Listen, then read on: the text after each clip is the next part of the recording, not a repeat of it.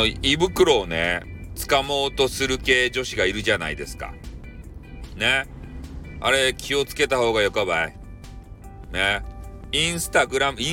じゃないな、あれなんだっけな、あれなんか SNS にさ、よくね美味しそうなものをこういっぱいウプしてる人がいるわけですよ。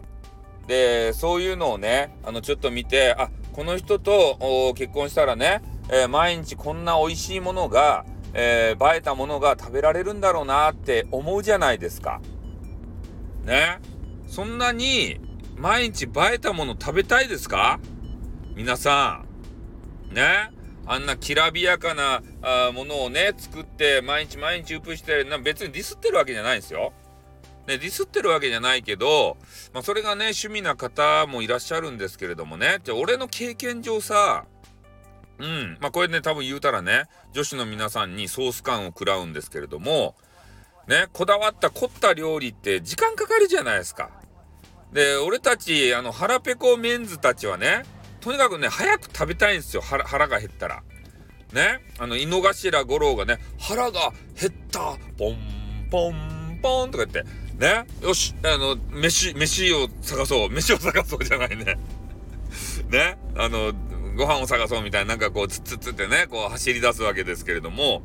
そんな感じでねもうとにかく映えたやつとかじゃなくて、腹の中にねとにかくもう食べ物入れたいわけですよ俺たちメンズたちはね。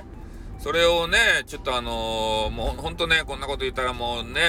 映え系料理を作る女子からソース感を食らってもうブロックとかもねされそうな気分、そんな気分なんですけれども、まあ言っちゃいます、忖度なしでね、本音爆弾なんでね。でそういう映えた装飾のご飯でもねやっぱりまあ言う人はさ腹の中に入れば一緒じゃねえかって言う人もいるけれども、俺はそこまでは言わんね。それでまあそういう映え系女子が一番ショックを受ける食べ物知ってます？冷やし中華ですね。ちょっと時期がもう過ぎてしまったわけですけれども、冷やし中華ってねめちゃめちゃこだわって、彩りとか考えてね、作るんですけど、結局食べるときどうするかっつったらぐちゃぐちゃぐちゃってねもうみんな混ぜちゃうわけですよね。いろんな具材をさ混ぜるのも理由があって、いろんな具材をね均等に食べたいんですね。ハムエリア、キュウリエリア、あとトマトを入れる人おるかな、トマトエリアとかさ、錦糸卵やったっけ、そういうエリア、いろんなエリアに分かれとるけど、ただねハムエリアがあるからといってハムとね麺をそれだけジュジュジュジュって食べます？ね、卵エリアやったら卵と一緒にねその麺と卵だけをベベベって食べないでしょ。多分大概の人は混ぜていろんなきゅうりと卵とねハム、それを一緒にお口の中に入れたいんじゃないかなって思うっちゃけど、俺の考えおかしいですか？だからその映えをねバーって崩して食べると不機嫌になります、映え系女子はね。もうちょっと目で味わってよみたいな、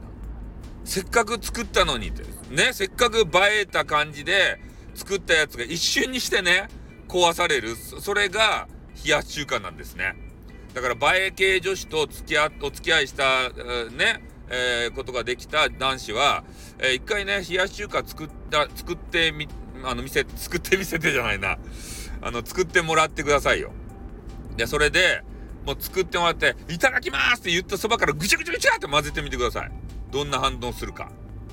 でその反応いかんで、これからねお付き合いするかどうかも含めてね考えた方がいい場合もありますよね。そんなことでさ喧嘩したくないじゃないですか。で女性の方もそうですよね、ぐちゃぐちゃってされたからといってやっぱり人それぞれ食べ方がねあるわけでありまして、でそこにねイラッとするのかどうなのかというところですよね。まあ、多分女性ファンが3000人ぐらい減ったんじゃないかなこの話したらね。食べられたらいいのってね、あなた目で楽しまないのってこう言われるんですけど、いや腹ペコボーイやけんさ食べたいよね、早く食べたいよ。そしてね、なんか映えとか意識せずに食べたいよ食べたいね、食べたい風にして食べたいよ。まあね、なんか批判の声がこういっぱい出そうなんで、ちょっと雲隠れします。おっとー、またなー。